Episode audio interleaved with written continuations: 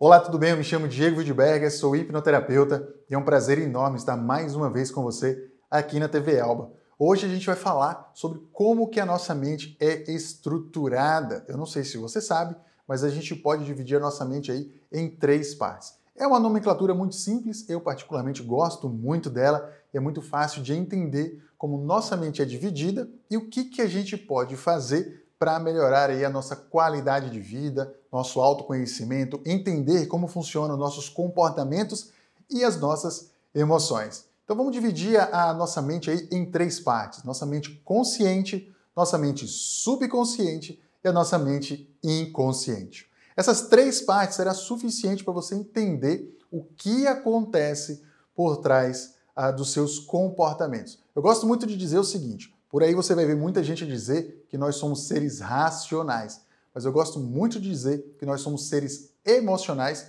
e usamos a nossa razão para justificar os nossos comportamentos, as nossas decisões, as nossas ações. É exatamente isso. Nós somos seres emocionais. Todos os nossos comportamentos, todas as nossas atitudes, todas as nossas decisões, tudo aquilo que você compra, as pessoas que você se relaciona, você tem de alguma forma um envolvimento emocional. E entender como sua mente funciona, como seus comportamentos funcionam, é essencial para que você possa melhorar aí a sua qualidade de vida, os seus relacionamentos, seja com clientes, seja com familiares. Então, para que você possa entender melhor, a nossa mente inconsciente, ela basicamente serve para te manter vivo.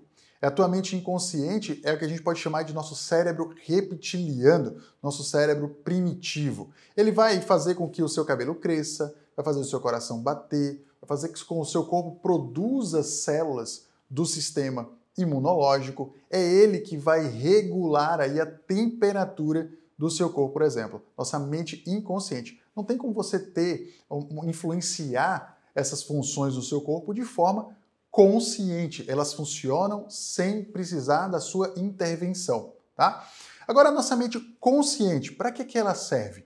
Nossa mente consciente, ela é analítica, ela é racional, ela ajuda a gente a tomar decisões e ela também dá desculpas. Né? A nossa mente consciente também dá justificativas. Começa a prestar atenção aí. Eu não sei se você procrastina ou conhece alguém que procrastina. Eu conheço algumas pessoas, tá?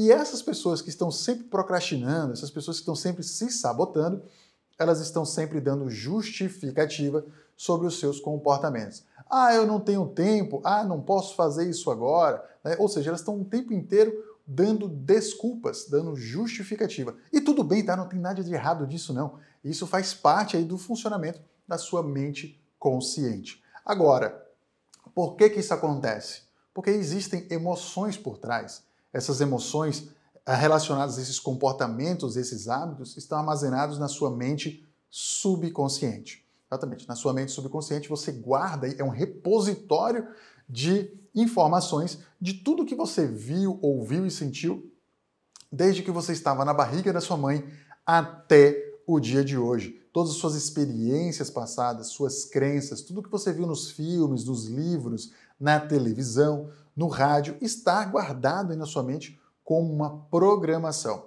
Também o que os seus ídolos, né, aquelas pessoas que você admira, falam a seu respeito, sobre o seu comportamento, sobre os seus resultados, também estão armazenados aí na sua mente. Tá? Então, na nossa mente subconsciente, está guardado nossos comportamentos, nossos hábitos, nossas experiências passadas, nossa tudo aquilo que a gente viveu, inclusive lá na infância, né, na nossa adolescência e todas aquelas questões mal resolvidas, como por exemplo os nossos traumas, estão guardados lá na nossa mente subconsciente.